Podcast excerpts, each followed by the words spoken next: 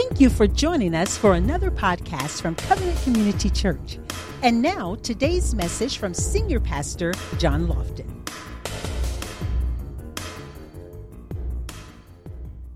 The fact that there was no room for Mary and Joseph in the inn at Bethlehem should make one pause and wonder. Because the birth of Christ was foretold, it was planned by God uh, uh, years ago, and the prophets talked about this coming king. As a matter of fact, we can go to the book of Isaiah, chapter 7, verse 14, and it bears out that he would be born to a virgin. Uh, also, if you go to the book of Micah, chapter 5, verse 2, it tells us the birthplace of Jesus, which was Bethlehem. Did God then forget to make room for his only begotten Son? How is it possible that there was no room when all actuality, in all actuality, this baby not only was born in this place called a manger, but he owned the inn he owned the city the inn was in. As a matter of fact, this baby owned the whole earth.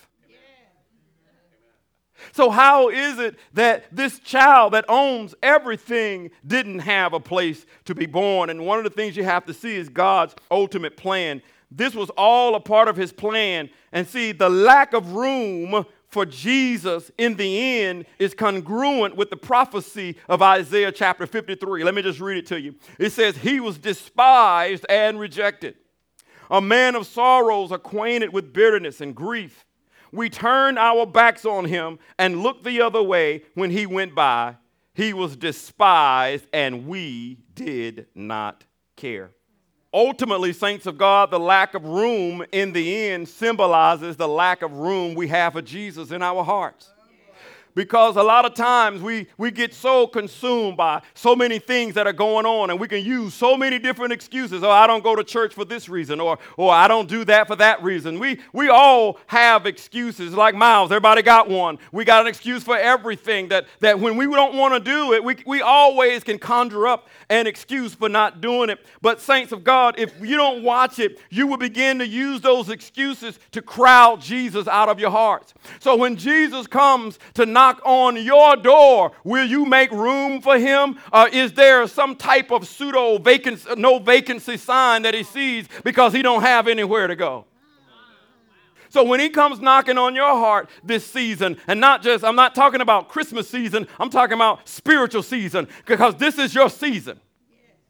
And see, Jesus is knocking on the doors of our heart today. But will we open the door or will we say, No, I don't have any room for you in my life right now? I got this relationship that I need to focus on. I got this business that I need to focus on. I got all this other stuff that I need to focus on. I got school. I got work. I got kids. We all got that.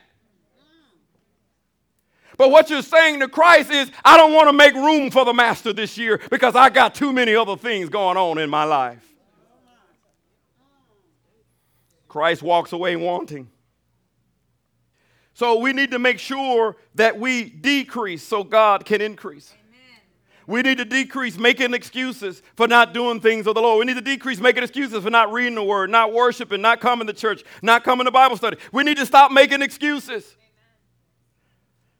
and start decreasing so he can increase in me. Mm-hmm.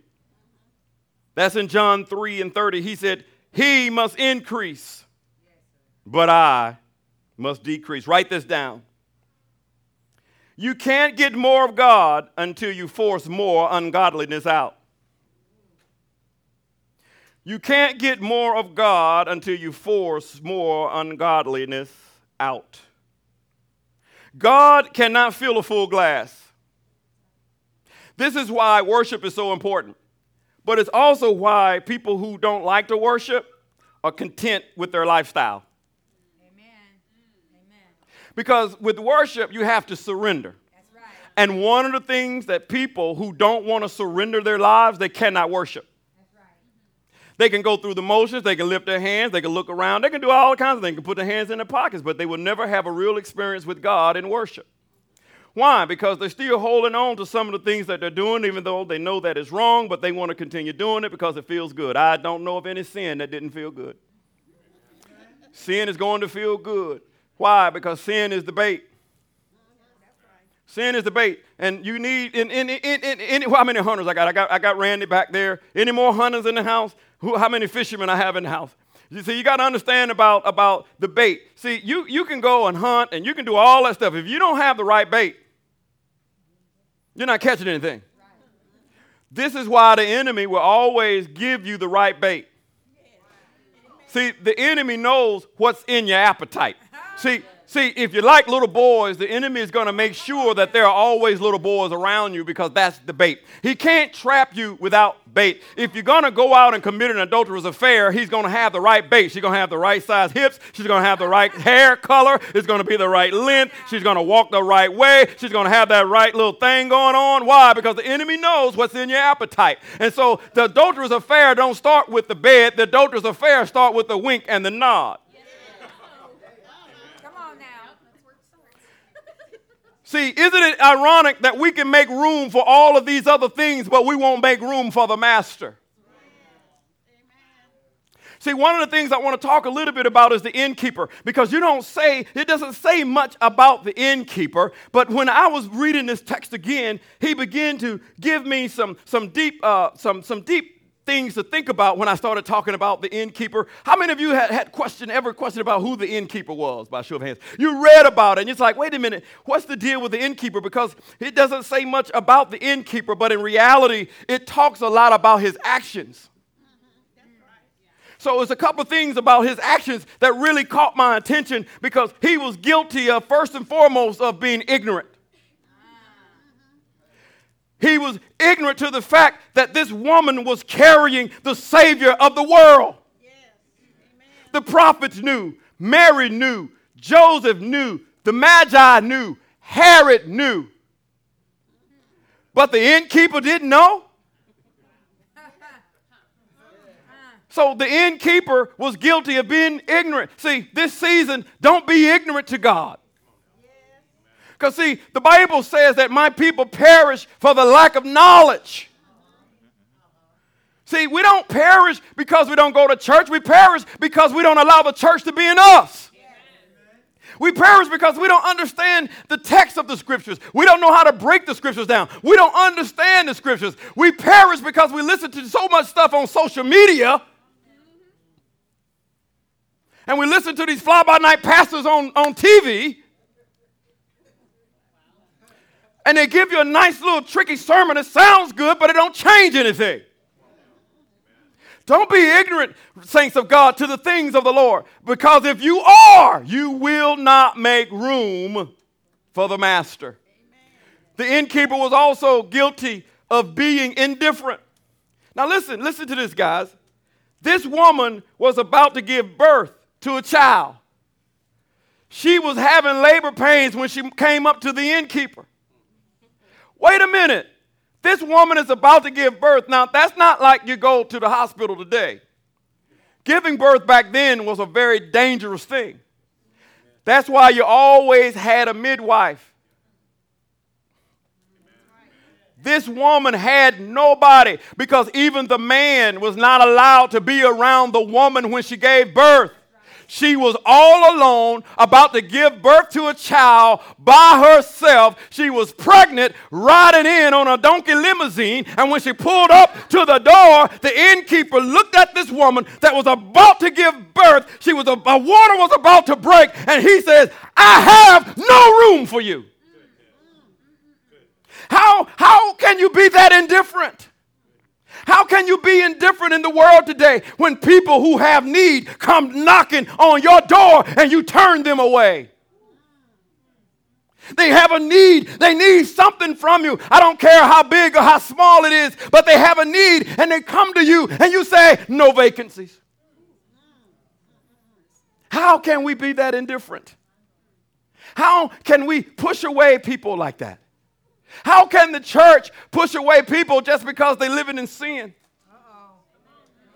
How can the church push away people just because they choose a different lifestyle?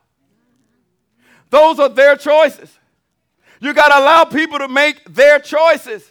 But just because people choose to make a different choice, it does not mean that the church can change the scriptures. See, we're still going to stand for truth, but we want to love you through that truth. We want to accept you through that truth, but you still cannot do any and everything that you want to do according to the Word of God. There has to be a change that takes place. And sometimes that's going to take a lot of patience with people. Everybody's not going to get delivered the same way every time. Especially if you've been in something for a long time. The enemy has entrenched his tentacles inside of you, so sometimes it's harder to break free from certain things. And if we're not patient enough, and if we're not spiritual enough, if we're not Christian enough, and if we're not discerning enough, we would turn people away and say, no vacancies.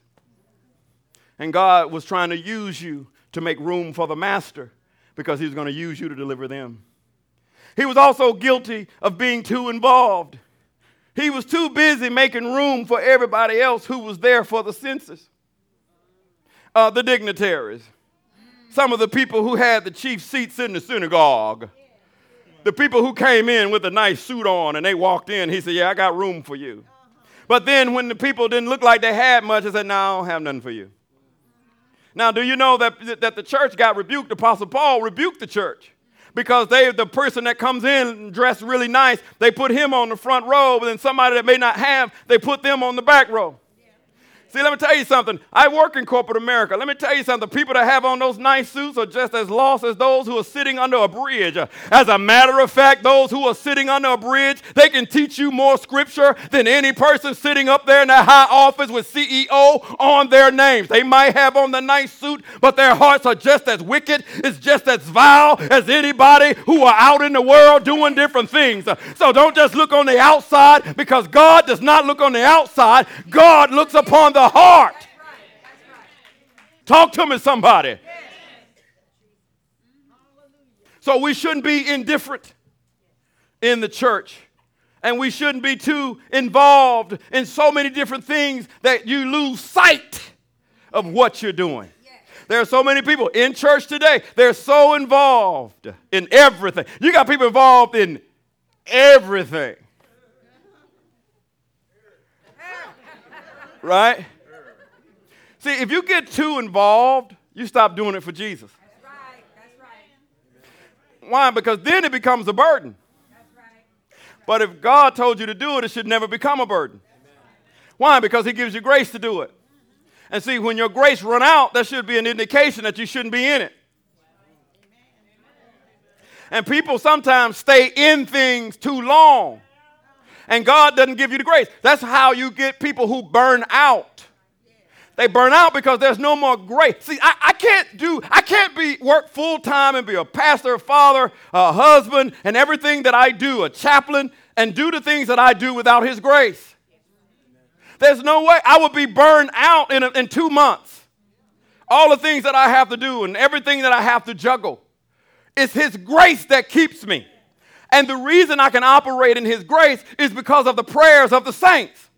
See, the saints are praying for us. The saints are pushing us to another level because they know if they push me, they go too. Because I'm not going by myself. Because a leader who's going up by himself and doing nothing but taking a walk See, one of the things that I learned in the Marine Corps said that the true essence of a leader is the one who can leave a piece of himself behind in others who can carry on. See, if you're not leaving a piece of who you are in somebody else, you're not leaving a legacy. The Bible said, Blessed are the dead who die in the Lord, for their works do follow them. See, I'm, I'm going to be up there with God. Oh, that, where am I going to be up there around there? I don't know where it's going to be before he comes back. But wherever he is, that's where I will be also. But where I am, he can't bless me with everything because I'm going to leave a legacy on this earth. He can't give me everything that God wants to bless me with because people on this earth will still be doing things. That's, what you, that's how you got to live your life, saints of God. It's not just about your family. Who else can you pour your life into? See, are you going to be like this innkeeper? Somebody come, they really need you, they need you to pour into their lives, and you said, No, I don't have time for that. But somebody said, Come on, let's go to the mall. Oh, yeah, let's go. but do a little Bible study together. Mm, no, I, uh, you know, let me pray about that. See, that's what I know some people don't want to do stuff. Now, let me tell you how I know. This is how I know. This is how I know. This is how I know. This is how I know ask you to do something, say, well, you know, I gotta go pray about that. I already know. you don't want to do it. Because it should be confirming what you should already be doing. Amen. Amen. See, you know what that is? That's that fear. That's that fear. That fear says, you know, let me let me think about this for a minute. And then your brain says, okay, what if I mess up? What are people gonna say? Well, what if what if I don't do this right? See, that's that fear.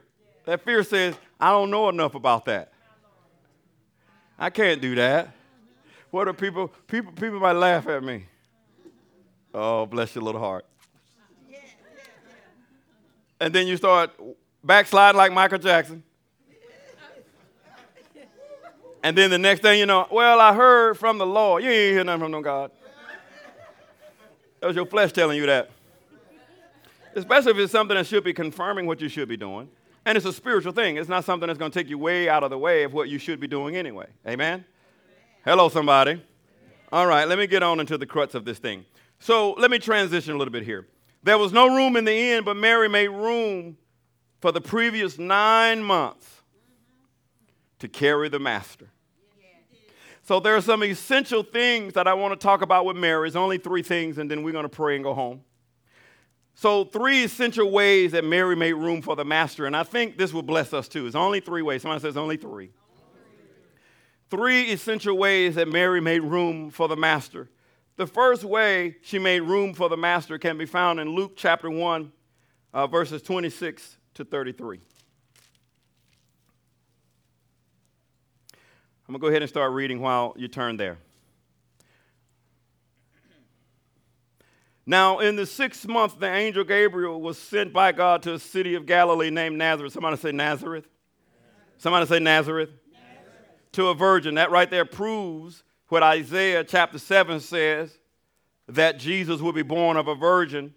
The Gospels approving the Old Testament record that she was a virgin. She was betrothed to a man. Now, people today don't understand what betrothed mean because even Christian women have sex before they get married. And you just happen to come in the church, well, I'll just tell you the truth. Betrothed back then is totally different than what people do in their relationships today. Betrothed back then was a type of engagement that you didn't have sex with her even though she still considered your wife. So she was betrothed to Joseph. So that means Joseph couldn't touch her. Hello, somebody. Therefore, nobody else could either. This is why when she came up pregnant, they told Joseph, the men of God and the church said, cast her away. Because obviously she had sex with somebody. Now, come on now. I know we read this in the Bible. What if, let's just take the Bible out today. What if that was your wife? You were engaged. You hadn't, you know, you know you hadn't touched that woman.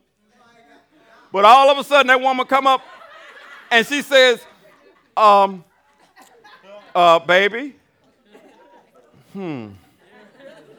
Can you sit down for a second? Um, baby, boo, bay.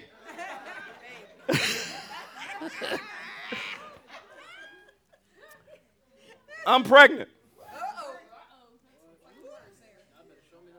Yeah, yeah, yeah, right? Right? So automatically you're going to think, you're going to start cussing. I know already, you know. what the What did you just say to me, woman? so in actuality, God had to come to Joseph in a dream. Right. Because the men said, put her away privately. Just diss this woman when nobody else is looking, kick her to the curb. Won't nobody even beg to differ. We would say, Where happened to Mary? We don't marry who? so Joseph didn't touch this woman, but she got pregnant by God. Hello, she got pregnant by God because God can do anything but fail. So she was betrothed. I just want to explain that a little bit to you. To a man whose name was Joseph of the house of David, and the virgin's name was Mary. There's another uh, uh, uh, confirmation there. And having come in, the angel said to her, Rejoice, highly favored one.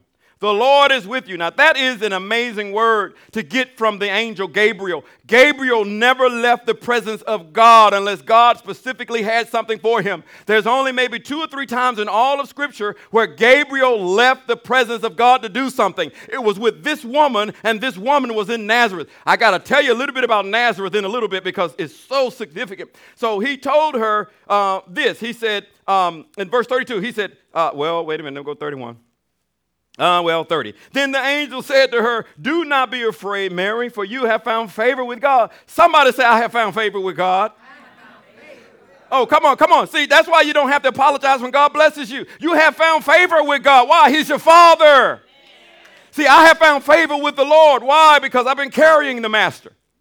Praise God. And so he says, You have found favor with God. Verse 31 And behold, you will conceive in your womb and bring forth a son and shall call his name. Somebody shout, Jesus. Jesus. You shall call his name Yeshua. Oh, Jesus. Boy, that, that boy is just something about that name.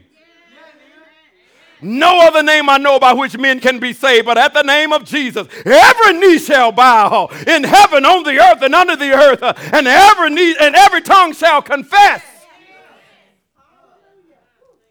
that Jesus is Lord to the glory of God our Father. The name of Jesus is higher than any other name. Amen. He said, His name shall be called Yeshua. His name shall be called Jesus, and he will be great and will be called the Son of the Highest. And the Lord God will give him the throne of his father David, and he will reign over the house of Jacob forever, and of his kingdom there will be no end. Wow, isn't that that's amazing, isn't it? That's some amazing stuff. So, the first essential thing that Mary did, she made room for the master by her ways. See, as we approach this text, one of the fundamental things that you got to see here, it was the city of Nazareth. Nazareth was mentioned in all three gospels. But if we begin to, to, to exhume more about this particular city, Nazareth was like a modern day ghetto. Pretty much it's like that today, too. The culture was unde- unrefined and unbridled and uneducated. That's Nazareth. See, this is important that we understand this because when you look at the scriptures, you see it was Nazareth where we find the scriptures where Jesus says, A prophet is not without honor except in his own country and among his own kin and in his own house. That was Nazareth. It was Nazareth where we find that, that the, when Jesus got ready to, to do huge blessings, and because of their unbelief, the Bible says that he could do no mighty work except heal a few sick folk. Whoa, wait a minute, wait, wait, hold on, hold on. Back that up a little bit. Wait a minute. Jesus says, I could do no mighty work except heal, heal a few sick folk. Now, when people get healed, we, we consider that a mighty work. That's right. That's right. Jesus doesn't. So Jesus said, All I can do is heal a few folk, but that wasn't a mighty work. So you got to ask yourself, Well, what was the mighty work he wanted to do? Yeah. Well, they couldn't see it because of their unbelief. This was Nazareth. Nazareth, this is going to bless you. Nazareth was also the place when they went to the, to, well, before he became an apostle, Nathaniel. They said the master has come out of Nazareth, and he made this great statement. He said, Is there any good thing can come out of Nazareth? Well, that was a slap in the face. So, can any good thing come out of New York City? Can any good thing come out of Jersey? Can any good thing come out of Slaughter Neck? Can any good thing come from North Carolina? South Carolina? Can any good thing come from Ohio? Alabama? Yeah! What about Virginia? What about Florida? Can any good thing come from Spain? Colorado, you name any other place. Can any good thing come from where you came from? See, what you have to see here, this was not some extraordinary woman who lived in an extraordinary place. She was an ordinary woman who was willing to carry an extraordinary God. So you don't have to have all the right things. You don't have to live in all the right places. You don't have to matriculate from the right schools for God to use you. You can come from the least likely places if you're willing to carry the master. See, if you walk upright in your ways, God can come down to you and say, I have found favor in your sight. And God Himself is coming to bless you with His favor. Why? Because your ways are conducive to the scriptures. She carried the master, and she was chosen because of her ways. What about your ways this season? Are your ways showing God that you want to carry Him? Mm. All right, don't answer. That's rhetorical. it's rhetorical. So yeah, yeah, I, I hear it. so she made she made room for the master by her ways. Now we can make room for, for another relationship.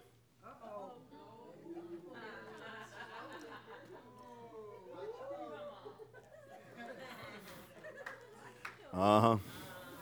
Yep. Uh huh. So, okay.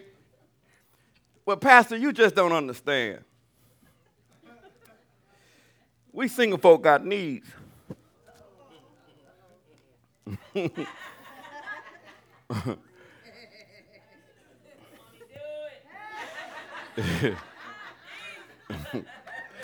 look, I hey, look, I, I, I understand about the needs.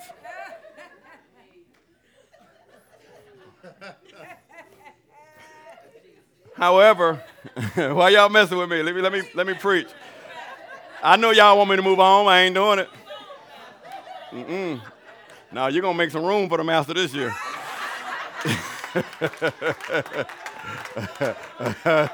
uh-huh. Yeah, yeah. See, when you wake up in the morning, I want you to look on the side of that bed, and I want that bed to be empty. Uh-huh. uh-huh. Let me break down a word for you. See, there's a word in the Bible that some churches are even afraid to say. It's called fornication. See, the word has always been in the Bible, always will be there. Fornication is having sex outside of marriage. That's fornication. It's forbidden. If you're not married, you can't get it. if you're not married, you shouldn't be giving it.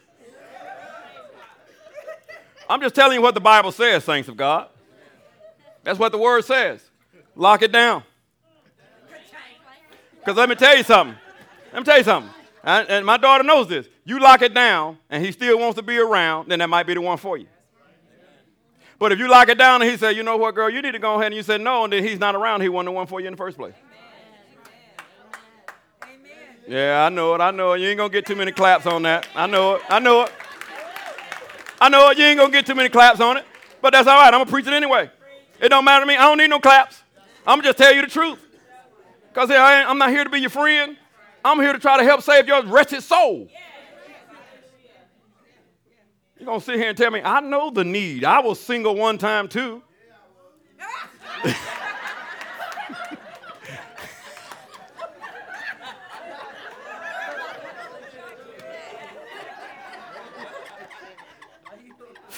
That's why I love preaching in this church. You just never know what you're gonna hear in this church, boy. I love it. I love that you're free in this church. Amen. Yeah, we, we, we was, well, yeah, people think that pastors weren't, weren't single at one point in time. We understand the struggle is real. Praise God. Look, I'm married and the struggle is real. Amen. The struggle is real. And what I mean by struggle, there's always going to be somebody to come and try to whisper in your ear to get you outside of your marriage. Always, because the enemy knows your appetite. Just because you're married, you still have an appetite. Just because you're saved, God is not going to stop making pretty women just because you got saved. Lord have mercy. Oh, pretty men, I'm sorry. And I need to clarify when I say pretty men, but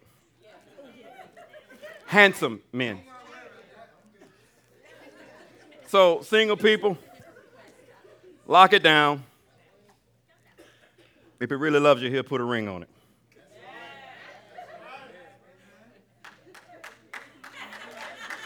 Yeah. If you don't put a ring on it, you need to put a lock on it.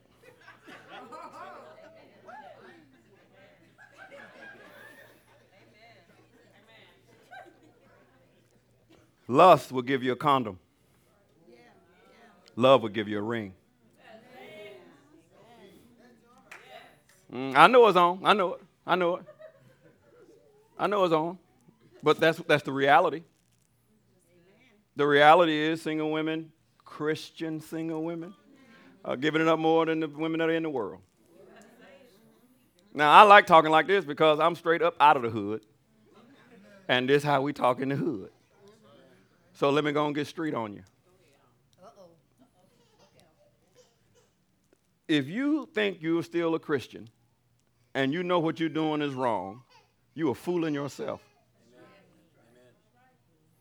If there's no true repentance, and let me explain what repentance is so you understand. Repentance is not 180 because you 360 i'm sorry because you're still in the same spot god i'm sorry. Then you do it again that next friday night. God i'm sorry.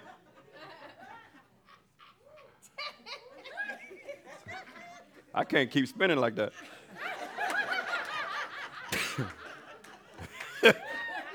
So we'll just do an illustration. I ain't had no food. I'm a little lightheaded. Praise. And it ain't because of the sauce. Next week, God, I'm sorry. God, I'm sorry. At some point, you're not sorry. Because that's not true repentance. True repentance, you turn around and you go the other way. True repentance is God, I'm not only sorry, I'm putting a lock on it. And I'm not going back until I can see that this person is ready to be committed to me. See, the reasons people who shack, y'all know shacking? Can I, that's ghetto. I know it's shacking. Oh, all right, I'm sorry. Let me give you the politically correct way.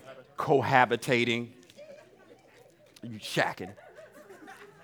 People who shack live together and they're not married, they are twice as susceptible of getting a divorce than those who do not. Why? Because once you start living together, you're acting like you're married, but you're not. And then once you get married, you're expecting something to change, but it won't. Because the woman would say, You know, we married now, so? Well, well, ain't nothing changed. I'm going out with the boss tonight. I know we married now, but I'm not sure. I've been doing this for 10 years. We've been, we've been, we've been living together for 10 years. Why something got changed right now? Did I do it? Did I, did I do it? Why? Why? No. no. So then I got to ask the woman, well, why mess with the brother? You've been giving it for free for 10 years. So why has something got to change now? Ain't nothing going to change. Why buy the milk if you're getting the cow for free? I'm not calling anybody a cow, but you know what I'm saying? Y'all know what I'm talking about, right? I got to be careful who's listening to this in their cars because I'm not calling women cows. Amen. And so we just got to be just got to be careful, ladies, uh, men. Uh, don't don't get trapped into those things. You, if that if somebody call you over for for a Bible study at, at, at midnight, that ain't no Bible study. Yeah, let me, let me what what we call that album? Say it out loud. We call that a what? Can I say booty call? Well, I already said it. Uh, y'all know? How, okay. How, how, many y'all know what it is by show hand? How many don't know what it is by show hand? Don't. Deacon Ballhead, put your hand down. So everybody knows what that is, right? You know if that woman is calling you because she, I'm feeling, I'm feeling so down. Feeling so down. I'm feeling down. Uh, oh, I just need some hands laid on me.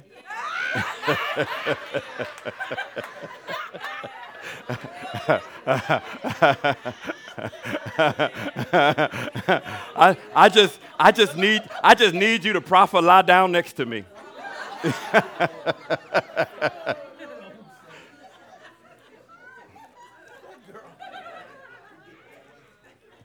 by her ways, by her ways. You ready to go to number two? Number two. She made room for the master not just by her ways, but by her words. You can find that in verse 34.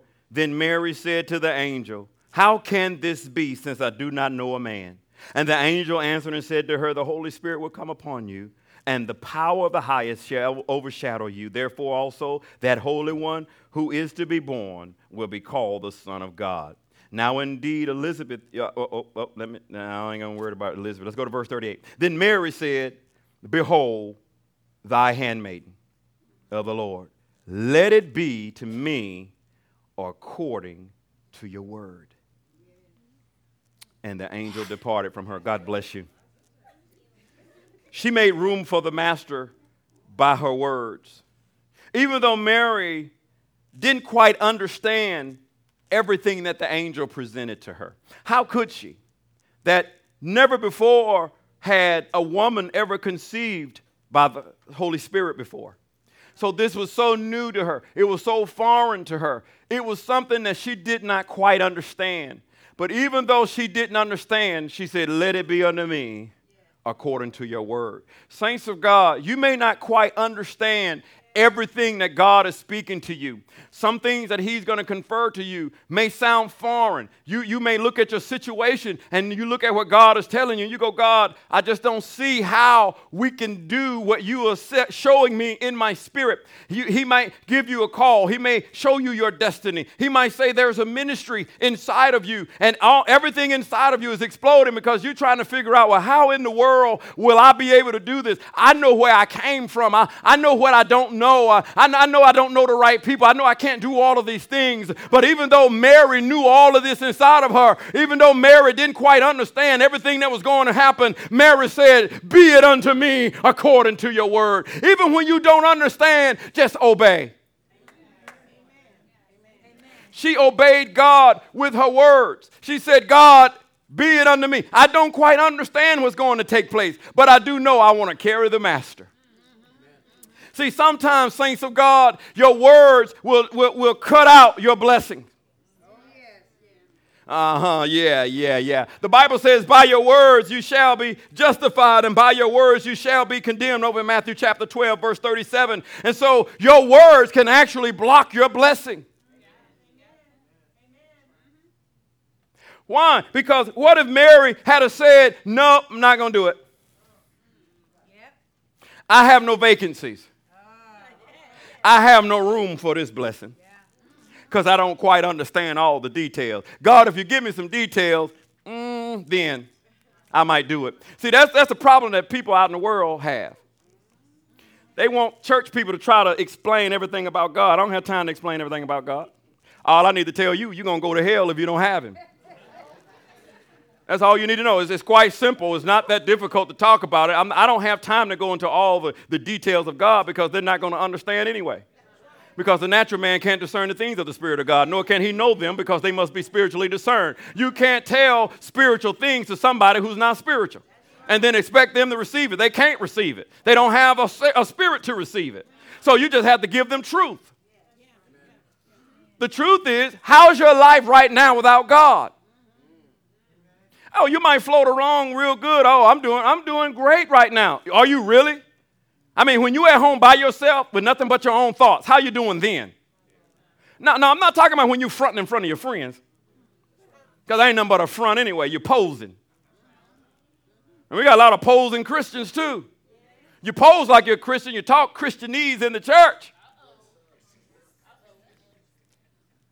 You're just posing. Because as soon as you get around your friends, you're cussing, you're drinking, you're doing everything that you would normally do. If when you didn't get saved, you didn't get it anyway.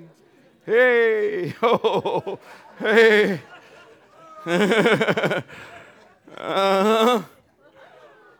I know it, I know it. It's tight, but it's right. Sarah laughed. Jeremiah cried. Elijah hid. Jonah ran. Peter was cussing. Some of y'all like Peter and Jonah. Y'all were running and cussing. no, I'm sorry, that was me. I was running and cussing. I ain't want no part of church. But I knew I needed church. Amen? But Mary said, Be it unto me according to your word. So you make room for the master, not just by your ways, but also by your words. What words are you speaking? Are you speaking words to build people up or tear them down? The Bible says a wise woman builds her house. Do you know, wives, that you can tear your house down with the words that you speak to your man? You know, there are men that can be castrated by a woman just by the words. You can tear a man down, you can tear his prowess down just by words. And a man can tear a woman down just by his words. A woman can fall into deep depression because she don't feel like she's getting what she needs at home. It's a sad day when you are in a marriage and you're not getting what you need. Amen. And that's the day that it's going to be easy for the enemy to put that right thing out there before you. And it's probably a coworker, somebody that you can talk to. Oh, your husband just don't understand. Can we go to lunch today? No. uh-huh. Come on, tell me all about it. He just don't know how to treat you. What you doing tonight?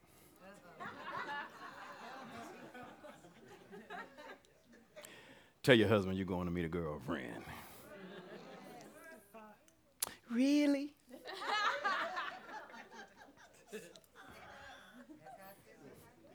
Somebody says a setup. It's a setup. It's a setup. Somebody says a setup. setup. Don't do it. Run. Got to have that Joseph anointing and get out of there. Leave your coat if you have to, but you need to get out of the room. Amen. Am I telling y'all some good stuff or what? See, it's our words. See, your words, you can say, God, I'm expecting great things. But then right after that, you say, God, I just don't feel like you can do it guess what? What you said before doesn't, is canceled. It's our words. So when you go right now, not 2016, I'm sorry, right now, you need to watch our words. If you want to be blessed, make sure you speak blessings. You attract what you respect. If you disrespect money, you will always be broke you attract what you respect. Amen? Let me move on before I jump out there on something else. Lastly, this is the last thing. She made room for the master by her, by her ways, by her words, and then this is the last one. You notice I'm using W's today. She made room for the master by her worship. Verse 1, verse, uh, uh, chapter 1, verse 46, it says, And Mary said, Now, this is called, uh, most of you know this, especially those who are in music, know this as the Magnificat. You know that? Remember that? Um, actually, Bach did this in E flat back in 1723. He did the Magnificat. This, this, this is where this is coming from. It says, My soul magnifies the Lord. Now, listen at this woman articulate the praise. She said, My soul magnifies the Lord. She still didn't know what God was going to do. But she had an expectation that whatever he was going to do was going to be awesome. And then by her words and now by her worship, she says, God, I'm your woman. So the question for you today is Are you ready to carry something holy?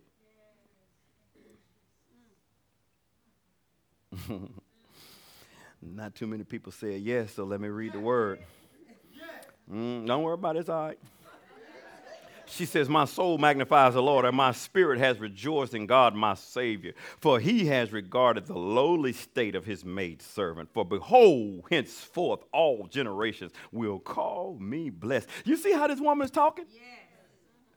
This woman is not saying, okay, God, be it unto me according to your words. Now, through her worship, she's saying it's going to be exactly like you said. Yeah. Yeah. See, my expectation is what he said is mine. Yeah. Somebody say, what he said, what he said is mine. mine. See, if God spoke something to you, what He said is yours. So now you got to worship in a way like it's yours. Come on, there we go, there you go. See, you got to worship in a way like it's already yours. This woman didn't say, God, if it be your will. She said, No, it's mine. She said, All the earth shall call me blessed. Why? Because I'm receiving what God has given me, and my expectation is going to make it happen. Are you hearing me this morning? This woman went out there, she said, For he who is mighty has done great things for me. you see, this woman made this thing personal. He said, And holy is his name, and his mercy is on those who fear him from generation to generation. He has shown strength with his arm, he has scattered the proud in the in imagination of their hearts. He has put down the mighty from their thrones and exalted the lowly. He has filled the hungry with good things, and the rich he has sent away empty. He has helped his servant Israel in remembrance of his mercy, and he spoke to our fathers, to Abraham, and to his seed forever. Worship is not based on how you feel. You worship God because the bills are paid or what have you. In Acts chapter 16, Paul and Silas worshiped God when they was in prison.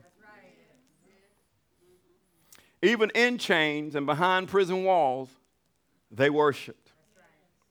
In Luke chapter 7, there's a woman that came in uh, when Jesus was eating food. They were just lounging around, and this woman had an alabaster box. And when she came in, this, this precious oil was in this box, and the Bible says that she broke open this precious oil and poured it on Jesus' feet. And what's interesting about that story, saints of God, because we're talking about making room for the master, here it is this woman who, who wanted more of God. She was willing to make room for God. She was willing to step foot into a room with nothing but men, knowing she had no business being there. She had something precious in her hand, but what was precious in her hands, she knew it meant nothing unless she got it to Jesus. So this woman began to get in the press. And even though she started walking towards the master, she could hear the jeers and, and everything that the men were saying. And the men were looking at her and they called what she did waste. Isn't it interesting that sometimes the religious people who don't quite understand what it takes for you to get to Jesus, what they call waste, God calls worship. And this woman didn't care what people said. She didn't care what they did. She didn't care how they looked at her. She said, I got to get to the master. And she broke open that precious box of oil and she anointed his feet and, and with, the, with, with the oil and her tears began to wash the feet of the master and she dried his feet with her hair. That's an amazing scene.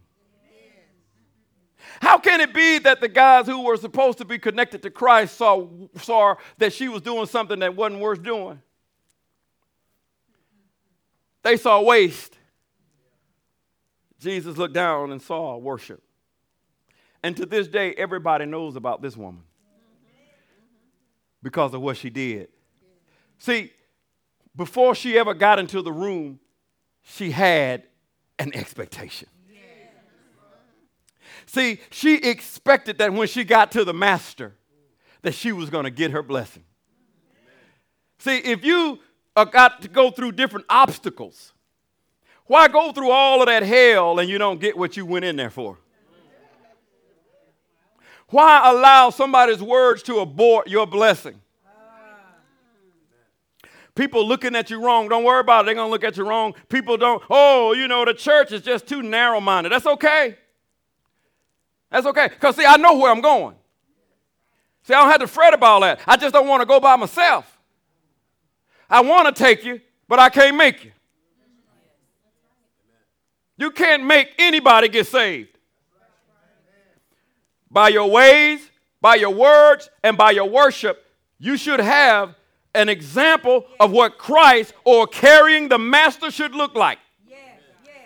That should be an invitation to somebody to say, There's something on your life. I know I need it. I'm not quite sure how to get it, but I need something from God, and I believe you can help me. But as Christians, if we're not operating in a way that we can make room for the master, we're not inviting. Amen. Mm-hmm. We cannot win the world looking just like the world. No, we. Amen.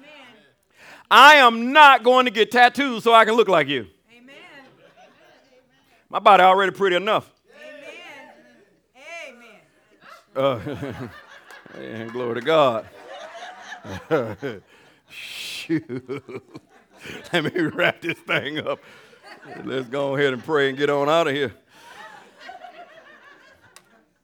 Listen, saints of God, don't wait to see the bottom line before you worship. Don't wait for something tragic to happen to you or to somebody in your family before you decide to get right with God. This, this is one of the things that, that, that, that really gets me because a lot of times people, they wait for, you know, mama dies or daddy dies or somebody dies in the family. Say, you know, maybe I need to get my life right. You think? Uh-huh, uh-huh. You do realize nobody is going to leave here without dying? Even when Jesus comes back, if you're still living, you're still going to go through a death because this body's going to change. But the thing about it, you were not meant to be here forever. Time is running out. See, this is why I believe that it's necessary for us as a church to preach the truth because time is running out. There are a lot of people who are in the world, and unfortunately, you have churches who have sold a bag of goods to people and they think they're saved and they're not. You cannot think that you are saved and continuously sin against His word. I, I, wish that there was some kind of escape clause in the Word of God, but it isn't. And because, and, and since there isn't, I, I can't, I can't sugarcoat the Word. I, I, I would love for you to be my friend, but I'm not here to make friends. I'm here to give the truth and the reality of His Word. That is still the same. It doesn't matter if culture changes. It doesn't matter what's comfortable with culture. The Word of God is counter to culture. Always has been, always will be. So this year, will you make more room for the Master? Will you stop making excuses for not reading the Word or studying or praying? Stop making excuses. You can pray when you're on your way to work. You, you, don't, you don't have to, to, to find a place of secrecy. You can pray under your breath. I pray at my desk every day, all day. I have to, dealing with them folks I deal with. Amen. Sometimes you got to go in the bathroom and make sure ain't nobody else in there. I ain't lying. But shoot, sometimes it doesn't matter if somebody else is in there. Because if you go in there speaking in tongues, they'll leave. I ain't lying. They either leave or gonna get converted. I ain't lying, one or the other. You know, you're in there. Ha sa ta da da ba ba. You see them jetting on up out of there, man. They getting on up out of there. on the bus. Sometimes I used to have some of the most intimate prayer with God on the bus when I rode the bus or on the train, riding the train. I'm just praying. Don't nobody know I'm praying because I don't have to have my lips moving and pray to God. He knows. Right? Because some of the folks on the train I had to pray for.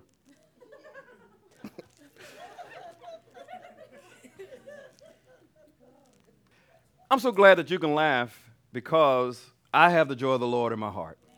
Amen. Amen. Following God is a serious thing, but I'm going to have fun following God. How about you? Amen. So this season, let's go into this season full of joy.